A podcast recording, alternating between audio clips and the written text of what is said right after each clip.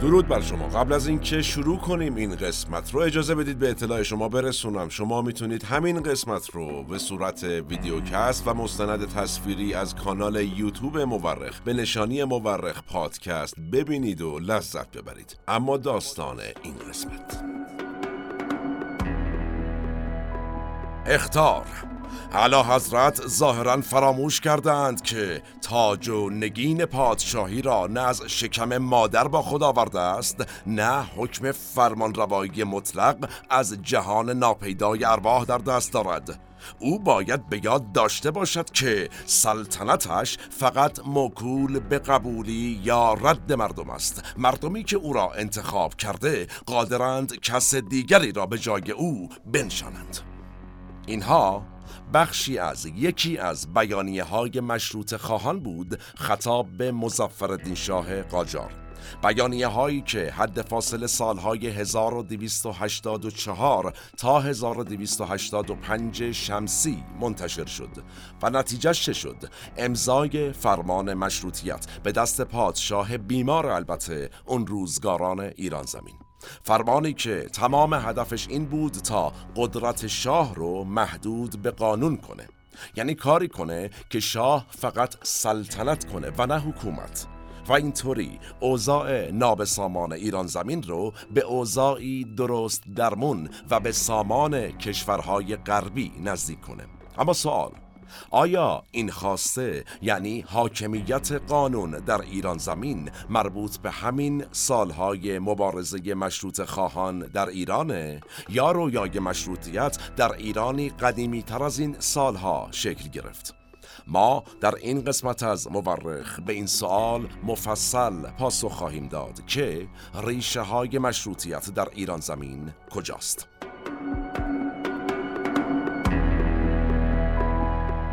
سلام من احمد آشمی هستم و این اپیزود 113 هم از پادکست مورخه که دی ماه 1402 منتشر میشه.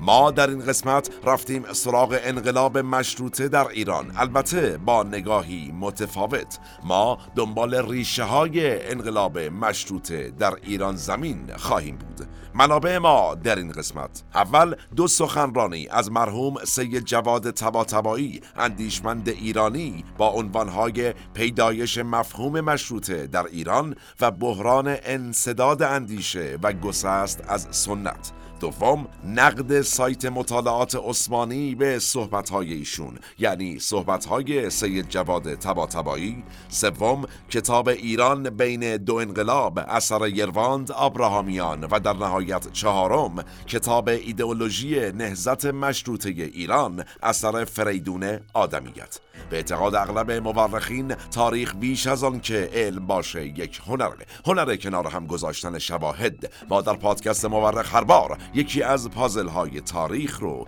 کنار هم می‌ذاریم. نظر فراموش نشه و نوش گوش هاتون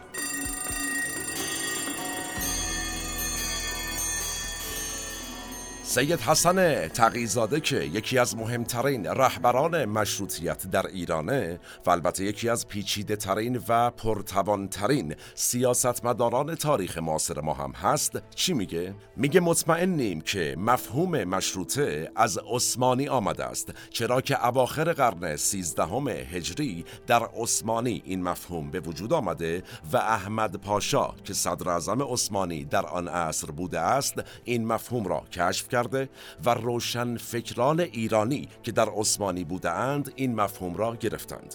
و در واقع میشه گفت ایشون میگه روشن فکران ایرانی که اون زمان در عثمانی بودند این مفهوم رو گرفتن دیدن ای چه باحاله و برداشتن آوردن ایران. حالا این نگاه آقای تقیزاده بود که از معدود روشن فکران ایرانی است که به تاریخ تحولات اروپا هم نگاه ویژه‌ای داشته ایشون و به قدری روشن فکر و سیاستمدار مهمیه در تاریخ معاصر ما که واقعا می‌تونه موضوع یک پادکست جداگانه باشه ایشون. اگر شما علاقه مندید برای ما بنویسید ما خواهیم دید و انجام وظیفه خواهیم کرد. به هر حال این نظر آقای تقیزاده بیش از هر نظر دیگری در ارتباط با بحث مشروطه و ریشه های مشروطه در ایران زمین مورد توافق تاریخ نگارانه چرا اینو میگم؟ عرض می‌کنم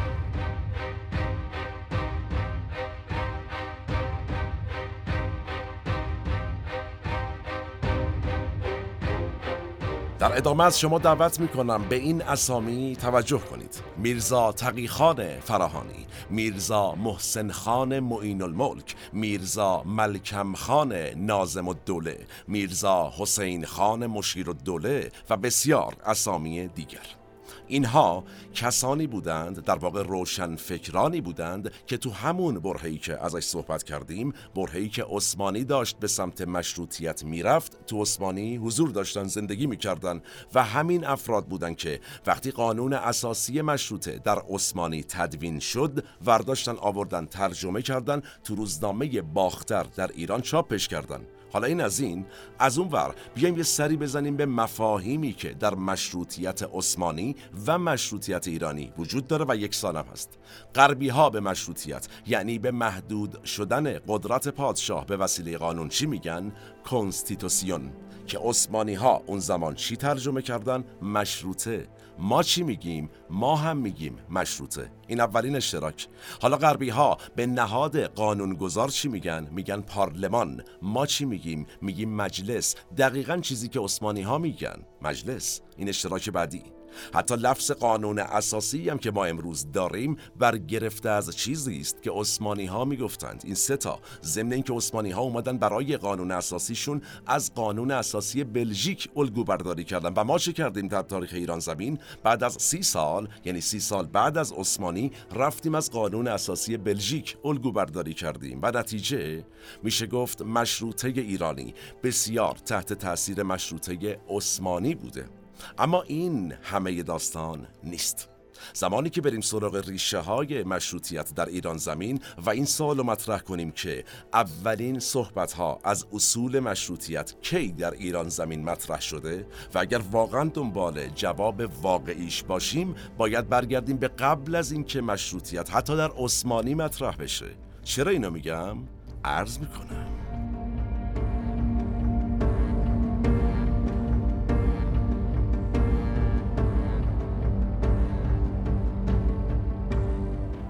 تا اینجا نشون دادیم که حدود سی سال قبل از فرمان مشروطیت در ایران روشنفکران ایرانی یه چیزایی رو در عثمانی دیده بودن. خیلی از کتابهای تاریخی که به داستان مشروطه در ایران می‌پردازن از این هم جلوتر میان و میگن یه ده سالی قبل از صدور فرمان مشروطیت این تغییرات اومد دیگه شد جزو دقدقه های روشنفکران ایرانی و حدود دو سه سال قبل از صدور فرمان مشروطیت هم این دقدقه مندی دیگه به اوج خودش رسید. اینا رو کتاب ها میگن؟ یه سوالی حالا پیش میاد. چرا یهو شد دغدغه اصلی روشنفکران؟ و جواب چون مثلا کمبود نان به وجود اومد و بازاری ها و دربار سر تعیین قیمت ها گیر و گرفتاری پیدا کردن. مثالش قانونی وجود نداشت و چیزهایی از این دست باعث شد دغدغه قانون به وجود بیاد. و نتیجه چه شد؟ به مظفرالدین شاه قاجار فشار آوردن که آقا فرمان مشروطه را امضا کن و مجلس ملی اول اینجوری تشکیل شد. اما دغدغه قانون و عدالت به شکل مدرنش در ایران چیزی است مربوط به قبل از همه این اتفاقا. اینا نکات جالبیه. اینکه ریشه کجاست؟ مشروطیت که البته اسم اولش مشروطه نبوده چیزی بود که به تدریج و برای سالهای سال در ایران وجود داشت و کم کم پخته شد تا رسید به تحول بزرگی که ما امروز اسمشو می‌ذاریم مشروطیت. حالا برای اینکه ببینیم این تحول بزرگ از کجا اومد باید سفر کنیم. سفر کنیم به دارالسلطنه تبریز سالها پیش از این.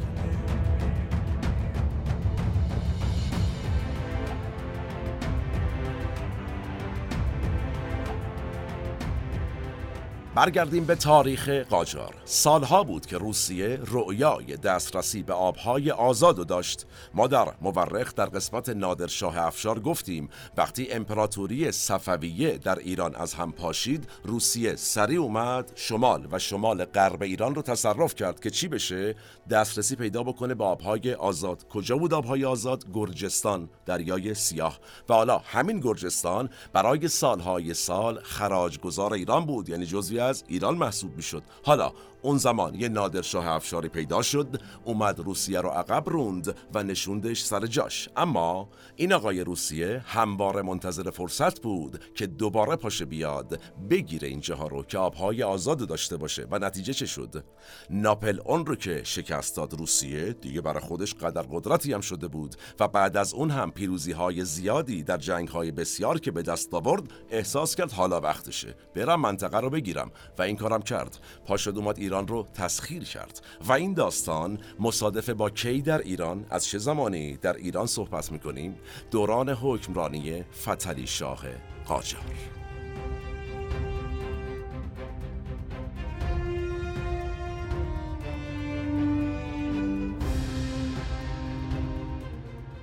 آقای فتلی شاه قاجار زمانی که به قدرت رسید یه فکری کرد. گفت آقا جان ولی اهدای شاهان ایران همیشه تو حرم سرا بزرگ شدن. یعنی قاطی خاجه ها و زنهای شاه و الباقی بچه ها. چه وضعیه؟ وقتی هم به قدرت رسیدن تجربه نداشتن. خب کل زندگی یارو تو حرم سرا بوده. اصلا نمی‌دونسته سیاست چیه. تجربه ای کسب نکرده.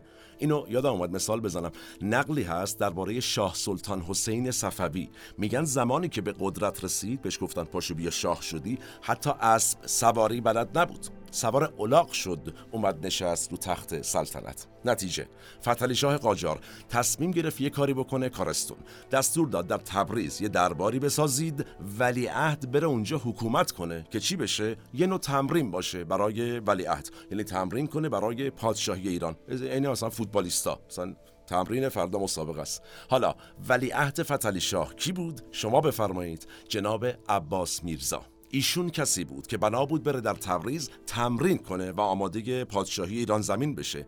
اما با حمله روسها به ایران پس داریم درباره این بازه زمانی صحبت می‌کنیم. روسها که دوباره حمله کردن عباس میرزا در تبریز بود و حالا تمرین آقای عباس میرزا خیلی سریع تبدیل شد به یک بازی رسمی پرزد و خورد و سنگین. چرا؟ چون تبریز دومین شهر مهم ایران بود و بسیار نزدیک به منطقه جنگی بین ایران و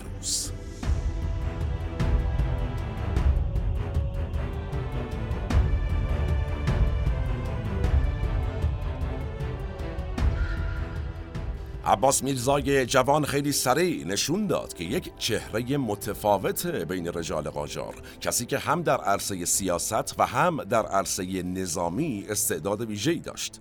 روسیه فکر می‌کرد به سرعت پیروز جنگ خواهد بود اما مقاومت عباس میرزا برنامه های روسیه رو کلا به هم زد. جنگ ایران و روسیه نه سال ادامه داشت و اجازه بدید نازک شیم روی این موضوع. کار ساده ای انجام نداد عباس میرزا. نه سال مقاومت در برابر ارتشی که تونسته بود اون ارتش قوای افسانه‌ای ناپل اونو شکست بده. واقعا کار راحتی نبود. حتی ارتش ایران تونست پاول سیسیانوف فرمانده افسانه‌ای ارتش روسیه رو با یک دسیسه و نیرنگی بگیره بکشه سر تنش جدا بکنه اصلا تبلیغات کنه.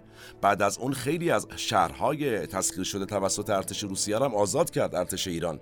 اینو توجه کنیم که این آقای سیسیانوف کسی بود که بسیاری از جنگ ها رو از جمله جنگ با ناپل اون رو برای روسیه به پیروزی رسونده بود و عملا این کار رو در آورده بود. اما عباس میرزا با تاکتیک های نظامی همجور رو هوا هم نه با تاکتیک های نظامی این بابا رو گیر میندازه سر از تنش جدا می‌کنه و تبلیغ می‌کنه. در نهایت ما نظام و تکنولوژی نظامی و سیاست در روسیه بالاتر بود و در 1813 میلادی همه این مقاومت های درخشان ایران جواب نمیده نتیجه نمیده و 14 ولایت قفقاز ایرانی از جمله بادکوبه دربند گنجه قرهباغ داغستان و همینطور جمهوری آذربایجان امروزی جمهوری ارمنستان امروزی چچن امروزی و البته گرجستان امروزی میفته دست روس ها چجوری این اتفاق میفته طی یک قرارداد این اتفاق افتاد. کدوم قرارداد؟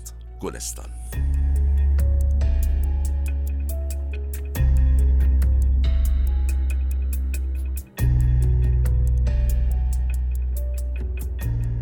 این توضیحات رو عرض کردم که بگم این قرارداد گلستان درسته. قرارداد خوبی نبود. بسیاری از مناطق ایران رو جدا کرد. اما نه سال قبل از این عباس میرزا مقاومت کرد که اگر عباس میرزا نبود شاید خیلی زودتر از این از دست می‌رفت مناطق ایران و مناطق بیشتر شاید. جلوتر عرض می‌کنم. در نهایت ایران بعد از نه سال مقاومت به رهبری عباس میرزا در جنگ شکست می‌خوره.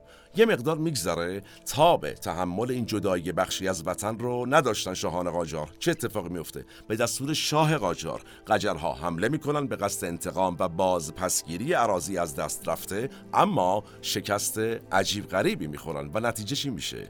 یک قرارداد جدید. قراردادی امضا میشه که خود قجرها بهش میگن قرارداد ننگین. کدوم قرارداد عرض می‌کنم؟ ترکمنچای. جالبه به قرارداد گلستان قجرها هیچ وقت نگفتن قرارداد ننگین. چرا؟ معتقد بودن که آقا نه سال مقاومت کردیم به ارتش بسیار قوی روسیه هم کلی لطمه وارد کردیم اینو کشتیم مناطق رو پس گرفتیم ولی در نهایت نشد آقا زورمون نرسید. ضمن اینکه روس ها نصف ایران اصلا می‌خواستن ما خیلی کمتر از اونی که روس ها می‌خواستن بهشون دادیم تو قرارداد گلستان. همین آذربایجان خودمون که رو هوا می‌خواستن ما ندادیم. در واقع ما در قرارداد گلستان امتیازی به مراتب کمتر دادیم. اما سر ترکمنچای گردن می‌گیرن. قجل ها میگن بله ما جوگیر شدیم حمله کردیم شکست بدی هم خوردیم دیگه. شد این قرارداد ننگین.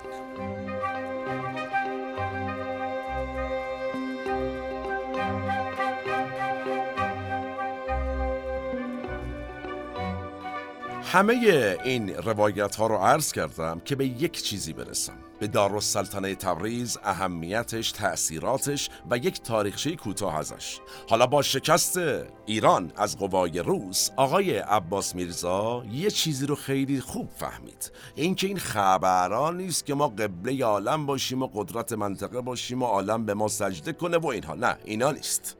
تو عالم یه سری کشورهای توسعه یافته الان وجود دارن که ایران خیلی ازشون عقب تره و یه سوال براش پیش اومد. تو خلوت با خودش گفت ما چرا انقدر عقبیم؟ ما که زمانی پیشرفته تر از همه جای جهان بودیم قوی تر از همه جای جهان بودیم. کل جهان حکومت می‌کرده ایران زمین. چی شد؟ و این مهمترین پرسش عباس میرزا بود از خودش و چقدر هوشمندانه بود که بالاخره یکی به ذهنش رسید این سوال بپرس از خودش. سوالی که آقای عباس میرزا از پیر آمدی جوبر سفیر ناپل اون هم پرسیده بود و دنبال جوابش بود سالها. و اجازه بدید این سوال رو اینجا مطرح کنیم که دقیقا سوالی که عباس میرزا پرسید از نماینده ناپل اون چی بود؟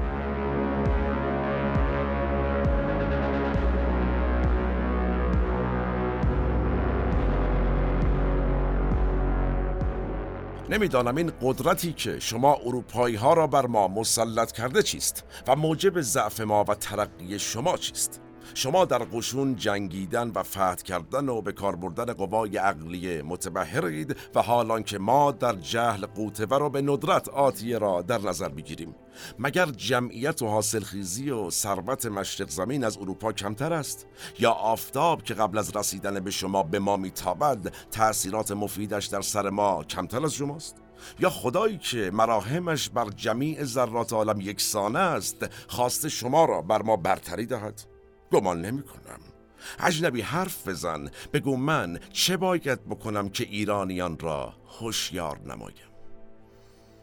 این پرسش آقای عباس میرزا بود از نماینده ناپل اون اون نماینده بنده خودم احتمالا جواب خاصی نداشته بده به نایب السلطنه ایران که اگه داشتم نمی‌داد. کما اینکه در تاریخ هم چیزی از جواب ایشون به عباس میرزا نیومده. فقط یک چیز در تاریخ هست. آقای جوبر وقتی برمیگرده در گزارشی که به ناپل اون داده می نویسه در ایران سخنان همه کم و بیش یکسان بود به جز شاهزاده جوان. عباس میرزا. او نگاهی متفاوت به علوم روز اروپا و تحقیق در تاریخ غرب داشت.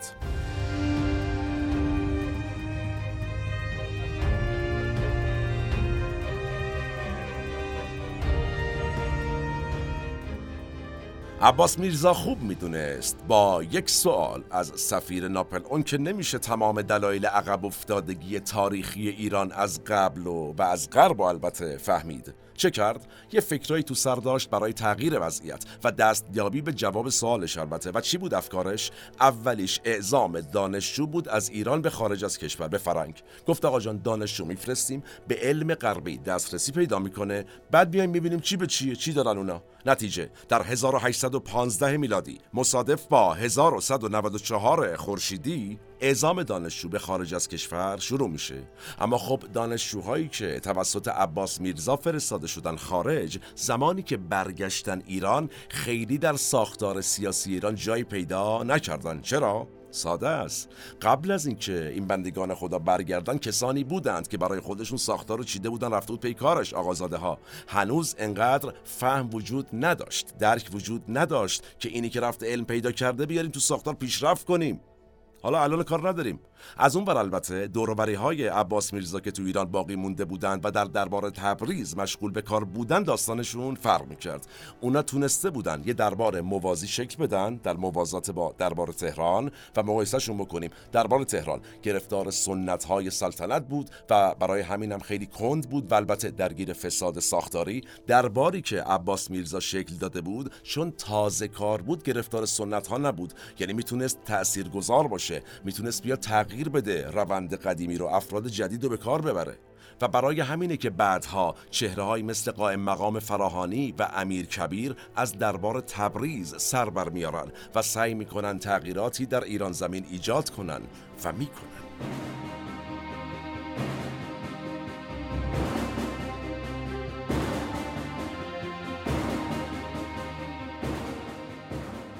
یه خاطره جالب از تاریخ ایران زمین بگیم. دوستانی که برای اولین بار اون زمان فرستاده شدن به فرنگ واکنششون نسبت به چیزی که اونجا دیدن چی بود؟ در یک کلمه میشه گفت حیرت. و تمام.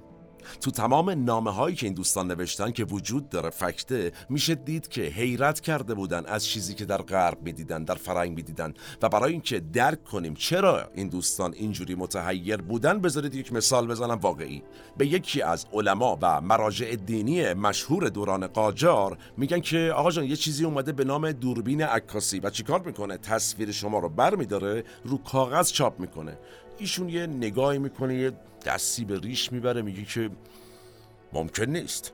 در واقع بنا بر حکمت ما کیفیت آدم منتقل نمی شود تصویر من نیز جزو کیفیات من است. یعنی همچین چیزی ممکن نیست آقا جان. یعنی چه که می‌گویید منتقل می شود ما حکمت داریم سنت داریم. اصلا بیایید به اینها رجوع کنیم به سنت ها ببینیم حرف شما منطقی است یا خیر. این میگذره. ناصرالدین شاه خودش میره دوربین برمیداره میاره. ما در قسمت ناصرالدین شاه در مورخ مفصل گفتیم دوربین رو برمیداره. می‌بره میشه همین آقا همین عالم مشهور دوران قاجار. بعد باشه میگه بگیر. می‌گیره یه عکس دوتایی چاپ می‌کنه می‌ذاره جلوی مند خدا. عالم دوباره یه نگاهی می‌کنه دستی میگه عجب! با توجه به حکمت ما این شدنی نیست. بند حیرت کردم. همین وضعیت همین کلمه حیرت کردم وضعیتی بود که برای تمام کسانی که فرستاده شدند به غرب و فرنگ پیش اومد. هر کی می‌رفت پیشرفت غرب و می‌دید می‌گفت اصلا اینجا کجاست؟ اصلا اینها با برهانهای عقلی که به ما آموختن که سازگار نیست که. ولی خب شده دیگه حتما یه جوری شده و نتیجه حیرت و سلام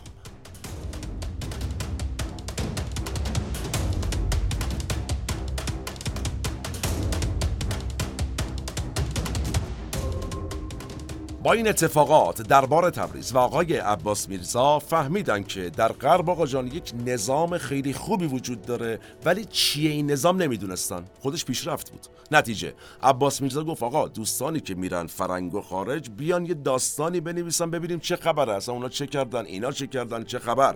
اولین نفری که تونست یک توضیحی بده که چه اتفاقی در غرب افتاده و چی دیده و چی شنیده آقایی بود به نام عبداللطیف شوشتری. کسی که اومد سفرنامش به فرنگ و نوشت اسمش هم گذاشت تحفت العالم یعنی سوقاتی جهان. گفت آقا اول از همه بگم که اینا یه چیزی دارن به نام خانه عدالت یا عدالت خانه من اینو اول تو هند دیدم به جان خودم یعنی تو نهادهای استعماری انگلیس دیدم. بعد خدا وکیلی رفتم انگلیس اونجا هم دیدم. انگلیسی هم تازه بهش میگن هاوس آف جاستیس و جالبه بعدا در تاریخ ما چی می‌بینیم؟ همه میگن ادادت خانه یکی از خواسته های مشروطیت در ایران بود. اما این کتاب آقای شوشتری بیش از 80 سال قبل از جنبش مشروطیت در ایران نوشته شده و چه نتیجه می‌گیریم؟ یک ای در ایران زمین از 80 سال قبلش فهمیده بودن که مملکت ما نیاز به ادالت خانه دارد. در واقع ادالت خانه در غرب بخشی از حاکمیت قانون بوده. یعنی به جای حاکمیت مطلق شاه باید قانون حاکمیت می داشته ولی خب ایرانیان اون زمان هنوز نمی‌دونستن اصلا این یعنی چی؟ این حاکمیت قانون یعنی چی؟ فقط یه چیز بیرونی ازش دیده بودن. یه دفتر خاطرات خونده بودن توفت العالم خونده بودن. در واقع یک نقل قولی شنیده بودن که میگه ادالت خانه خوب است. ولی چیه این ادالت خانه نمی‌دونستن.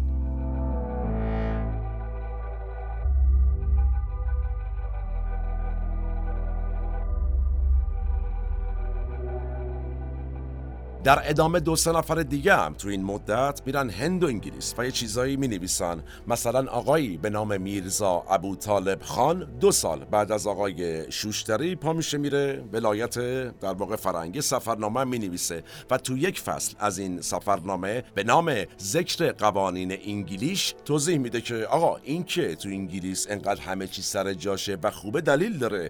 دلیلش هم اینه که اینا یه چیزی دارن به نام قانون. یه نظام حقوقی دارن اینا. خیلی عجیبه. حالا یه نفر دیگه هم بوده که نقطه عطفی داشته. میرزا صالح شیرازی. ایشونو میفرستن انگلیس. چرا میره؟ سیستماتیک میره. در تبریز در خدمت دربار بوده. بهش میگن قراره دانشجوها رو بفرستیم اروپا. پنج نفرن. اینا سنشون پایینه. سرپرست می‌خوان. شما پاشو با اینا برو. حواست بهشون باشه.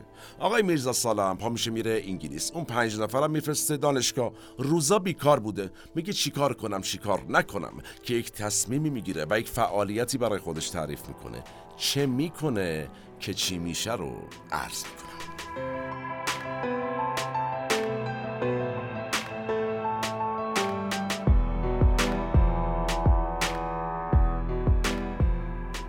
شاید اگر امروز بود و یک سرپرستی رو با تعداد دانشجو میفرستادن خارج از کشور احتمالا اون بنده خدا جور دیگری. وقتشو پر می‌کرد. حالا ما که اهل حرف نیستیم. به هر حال آقای میرزا صالح شیرازی اون زمان در انگلیس و در ایام بیکاریش شروع می‌کنه یاد گرفتن زبان انگلیسی.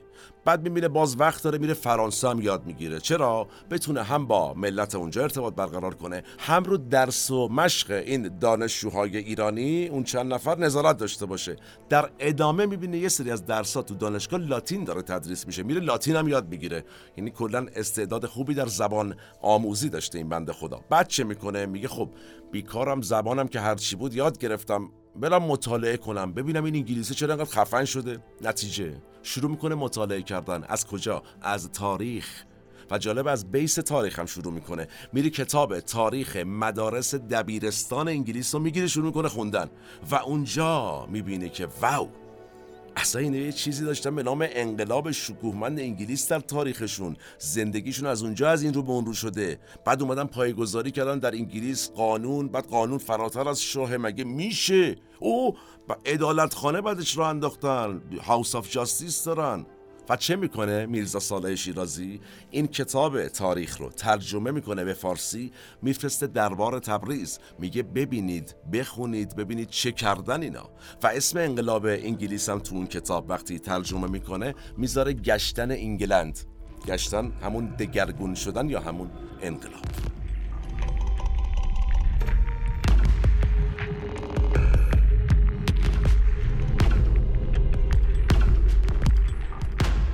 کتاب ترجمه شده آقای میرزا صالح شیرازی می‌رسه تبریز. می‌رسه دست قائم مقام فراهانی و ایشون تو یک محفلی با حضور عباس میرزا و دیگر درباریان تبریز میشینن این کتاب رو می‌خونن می‌بینن عجب چیزی نوشته و نتیجه قائم مقام فراهانی به فکر اصلاحاتی میفته که باید در ایران رخ بده. از همونجا و عباس میرزا هم مطمئن میشه که مسیر مسیر درستیه داره میره. اما پیش از اینکه به سلطنت برسه عباس میرزا و بره تو کار اصلاحات دارفانی رو ودا میگه و گلچین روزگار گل عمرش رو میچینه.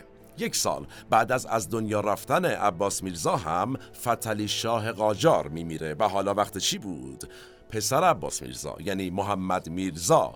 باید می‌شد شاه یعنی می‌شد محمد شاه قاجار. این محمد شاه هم که می‌دونسته پدر مرحوم و قائم مقام فراهانی چقدر به هم نزدیکن ایشون رو یعنی قائم مقام فراهانی رو به عنوان صدر اعظم حکومتش انتخاب می‌کنه. و نتیجه حالا فضا آماده بود تا اصلاحات غربی مد نظر قائم مقام فراهانی و البته عباس میرزای مرحوم به وقوع بپیونده.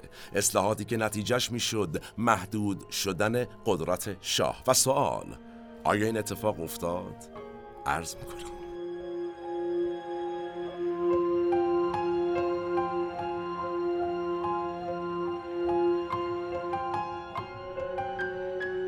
چند ماه از روی کار اومدن محمد شاه قاجار و صدر اعظمی قائم مقام فراهانی نگذشته بود که شاه قاجار دستور قتل صدر اعظم خودش رو صادر کرد. بله اصلاحگری در ایران زمین هیچ وقت به این راحتی نبوده. یه وقتای قیمتش جون آدم هست کتابی هست به اسم صدر و تواریخ دهه ها بعد از مرگ قائم مقام فراهانی البته نوشته میشه این کتاب. یعنی چند نفر نشستن اسناد این کتاب رو جمع کردن دادن دست یه آقایی به نام اعتماد و سلطنه ایشون نشست کتاب و نوشت و به نام خودش در تاریخ موندگار کرد.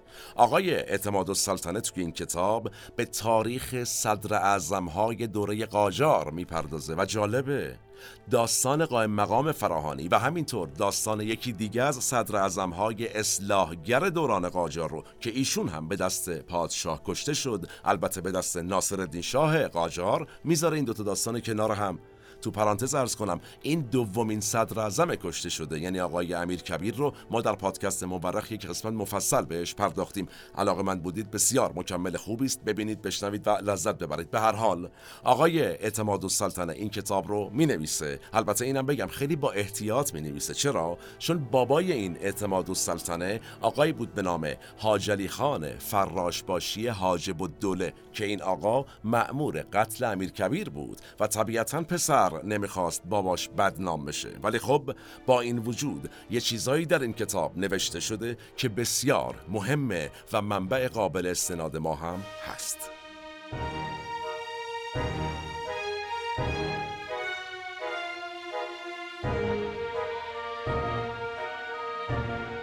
اعتماد السلطنه میگه دو صدر اعظم در دوران قاجار وجود داشتند در دو دوره مختلف که شاه اونها رو کشته دو شاه.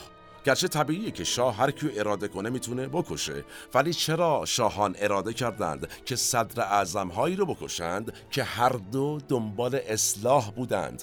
در واقع دو صدر اعظم هر دو اصلاح طلب هر دو کشته شده به دست شاه. حتما ارتباطی بین این دو واقعه باید وجود داشته باشه. یعنی باید یک توجیهی وجود داشته باشه. اعتماد السلطنه می نویسه که این دو هر دو می‌خواستن مجلس وزارت را از سلطنت مستقل کنند. مجلس وزارت یعنی همون دم و دستگاه دیوان سالاری دولتی دیگه. و این اولین باریه که یک نفر می‌فهمه که قصد این دو صدر اعظم چی بوده؟ در دو دوره مختلف قصدشون یکسان بوده. اعتماد السلطنه میگه قرار بود دم و دستگاه دولت روبروی سلطنت قرار بگیره و قدرت سلطان رو یعنی قدرت پادشاه رو کم بکنه. اما نتیجه چه شد؟ شاه کشت. با جاش. عامل اتفاق رو. کسی که می‌خواست حتی در این جهت قدم برداره. اینجا بد نیست به این صحبت امیر کبیرم اشاره کنیم. قبل از مرگش ایشون گفته بود خیال کنستیتوسیون دارم. پیش از این عرض کردم کنستیتوسیون همون مشروطه کردن بود حالا به زبان غربی. در واقع اعتماد و سلطنه نویسنده این کتاب نوشته امیر کبیر و قائم مقام می‌خواستن دولت رو از شاه مستقل کنن و اینجوری قدرت شاه رو محدود کنن. و نتیجه آقای اعتماد و سلطنه اینها رو خائن خطاب می‌کنه در کتاب و میگه باید میمردند. بله.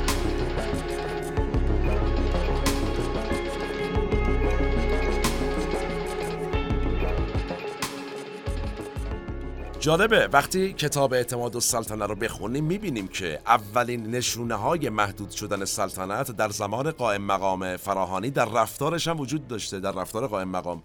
مثال یه روزی محمد شاه قاجار حال می‌کنه 20 هزار تومان میده به باغبون قصر. قائم مقام به عنوان صدر می‌فهمه چه می‌کنه؟ میره سراغ باغبونه میگه ببینیم ما 20 تومن و چه می‌کنه؟ برمیگردونه به خزانه به بیت المال. بعد میره پیش شاه قاجار. میگه محمد جان ما هر دو در خدمت ملت ایرانیم. هیچ کدوم حق نداریم بیش از دارایمون خرج کنیم. چه کاری کردی؟ البته این شکلی نمیگه. مثال. و همین کارا رو می‌کنه که شاه قاجارم میگه قائم جان قبرستون. اما با همین کارها از دل دربار تبریز و توسط درباریانی که بعدا اومدن تهران نمونش قائم مقام فراهانی بعدها امیر کبیر در واقع کسانی که آمدن تهران و به دربار اصلی خدمت کردند توسط اینها اولین جرقه های مشروط خواهی در ایران زمین زده شد. سالها پیش از وقوع انقلاب مشروطه در ایران. پس این است ریشه های مشروطه در ایران زمین.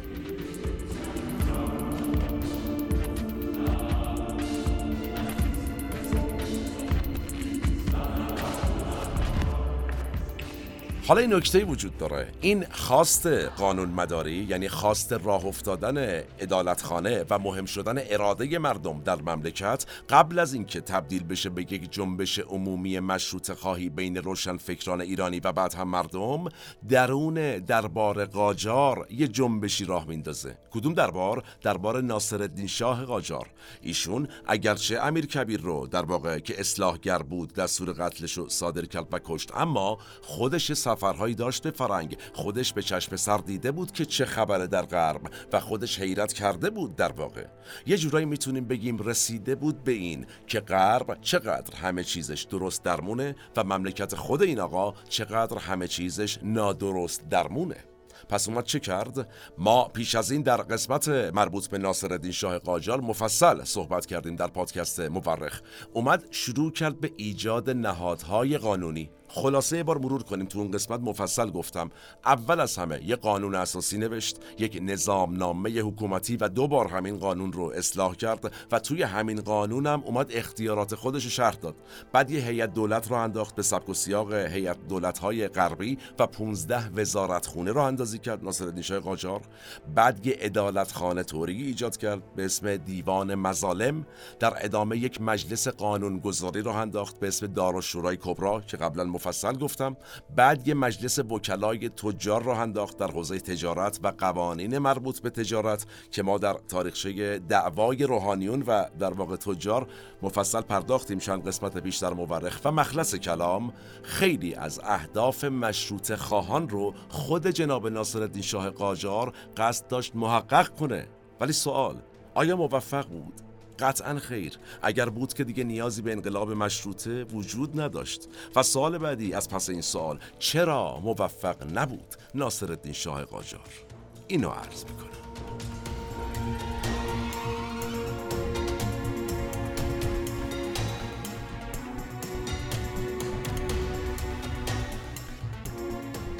اجازه بدید برای پاسخ به این سال که چرا اصلاحات ناصرالدین شاه قاجار با اینکه واقعا درست حسابی بود زیاد بود و بی سابقه موفق نبود یه نقل قول بشنویم از کی؟ از برادر بزرگ و ناتنی ایشون. قبلش هم عرض کنم رئیس گروهی که مسئول نوشتن قانون شده بود از طرف خود ناصرالدین شاه قاجار کی بود؟ آقای عباس میرزای ملکارا کسی که اگر مادرش قجر بود یقین داشته باشید که جای ناصرالدین شاه به پادشاهی می‌رسید. ما تو قسمت امیرکبیر مفصل توضیح دادیم که یکی از اختلافات اساسی امیرکبیر و ناصرالدین شاه قاجار سر همین آقای عباس میرزای ملکارا بود. پیشنهاد می‌کنم حتما قسمت امیرکبیر رو ببینید و بشنوید. بسیار هم جذاب هم حقایق زیادی درش هست و مکمل بسیار خوبی است برای این قسمت. به هر حال آقای عباس میرزای ملکارا شده بود رئیس که باید قانون می نوشتن و ایشون چی میگه؟ در کتاب خودش که اسمش هست شرح حال عباس میرزای ملکارا میگه شاه به ما گفتش که آقا برید تمام قوانین رو ترجمه کنید بنویسید که مملکت قانوندار بشه. آقای ملکارا یه نقل قولی داره در کتابش. نوشته که هیچ کس در اون گروه جرأت نکرد بگه اولین کسی که مانع اجرای قانون می شود شخص شمایید. جناب شاه. بله. مملکت قانوندار شد اون زمان ولی ظاهر بود. در عمل قدرت شاه مشروط و محدود نشد و این قوانین قابلیت اجرا نداشت ظاهری بود. در واقع آقای ملکارا هم جزو کسانی بود که فهمیده بود مملکت ما نیاز به مشروطیت واقعی دارد. و این رو زمانی فهمیدیشون که هنوز اصلا جنبش مشروط خواهی در ایران راه نیفتاده بود و این است ریشه های مشروطه در ایران زمین.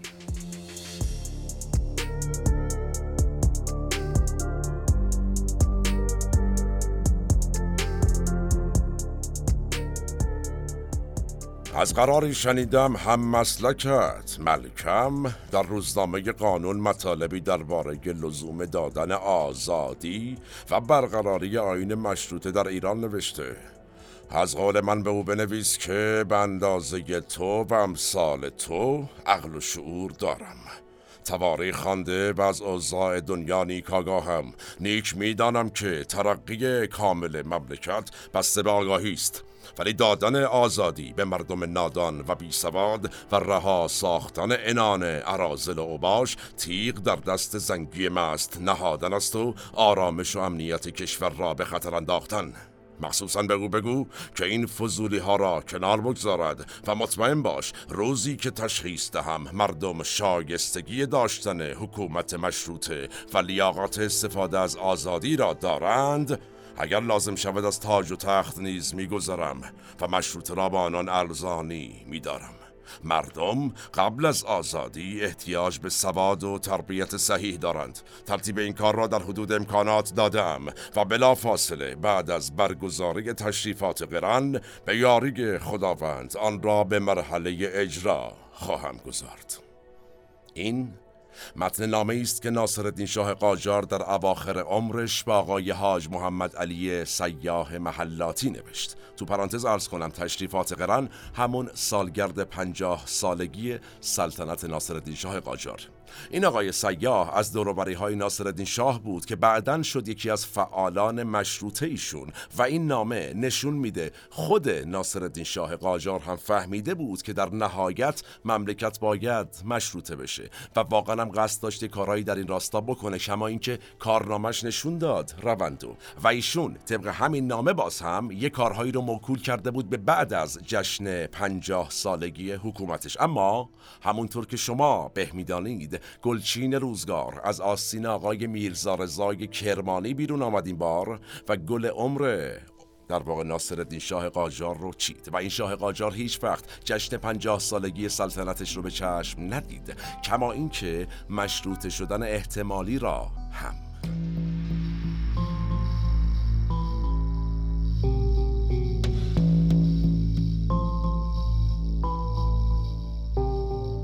با ترور و مرگ ناصرالدین شاه حالا یک قدرت مطلقه که در اون ایام خیلی هم واقعا کاریزما داشت و توانمند بود از بین رفت و حالا یک پادشاهی روی کار اومده بود که خیلی هم ساده بود هم ناکارآمد بود و هم مریض احوال بود و در دوران زمامداریش هرج و بسیاری گریبان ایران زمین رو گرفته بود و نتیجه در دوران مظفرالدین شاه قاجار نابسامانی بیشتر شد و رؤیای مشروطیت در ذهن افراد بیشتری از روشنفکران و مردمان ایران زمین جا گرفت و نتیجهش هم شد امضای فرمان مشروطیت توسط این شاه قاجار.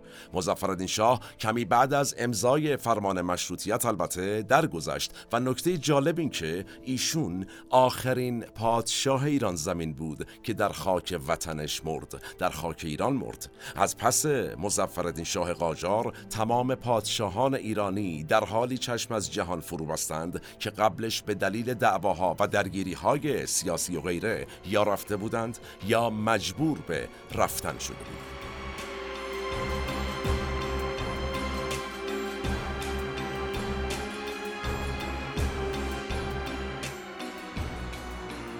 مزفردین شاه قاجار زمانی که می‌خواست فرمان مشروطیت رو امضا کنه واقعا خیلی شک داشت. تو عکسی که از لحظه امضای فرمان مشروطیت وجود داره این شک و تردید و میشه قشنگ تو چهره این آدم دید. تاریخ رو ببینیم. این عکسی که ازش صحبت می‌کنیم واقعا عکس عجیبیه. اگر ما را از طریق کانال یوتیوب می‌بینید الان دارید این عکس رو ملاحظه می‌کنید. اگر میشنوید پیشنهاد می‌کنم یا جستجو کنید همزمان یا سریع به کانال یوتیوب ما بزنید و تصویری ببینید. ما در این عکس دو پنجره می‌بینیم که تو قاب یکی از پنجره ها مزفردین شاه دیده میشه که با حیرت داره به مشروط خواهانی که فرمان رو آوردن امضا کنه نگاه می‌کنه. تو یکی قاب تو قاب و یکی پنجره دوتا آخوند می‌بینیم که نشستن لب پنجره دارن به دوربین نگاه می‌کنن. پایین پنجره هم یه جماعتی منتظرن جمع شدن که خبر امضای فرمان توسط شاه اعلام بشه. و گفته میشه مزفردین شاه در آخرین لحظه قبل از امضای فرمان از کسایی که دور برش بودن می‌پرسه که شما مطمئنید اینی که امضا می‌کنم به نفع ایرانه؟ و دوروبریان میگن بله قبله عالم. مطمئن باشید با امضای این برگ نام شما در تاریخ جاودان خواهد شد. و البته جاودان شد نام ایشون. زمانی که فرمان مشروطیت توسط مزفردین شاه امضا شد ملک و شعرای بهار که اون زمان 20 ساله بود سرود کشور ایران ز عدل شاه مزفر رونقی از نو گرفت و زینتی از سر. پادشه دادگر مزفردین شاه خسرو روشندل ادالت گستر. احسنت ای پادشه مملکت آرای احسنت ای خسرو رعیت پرور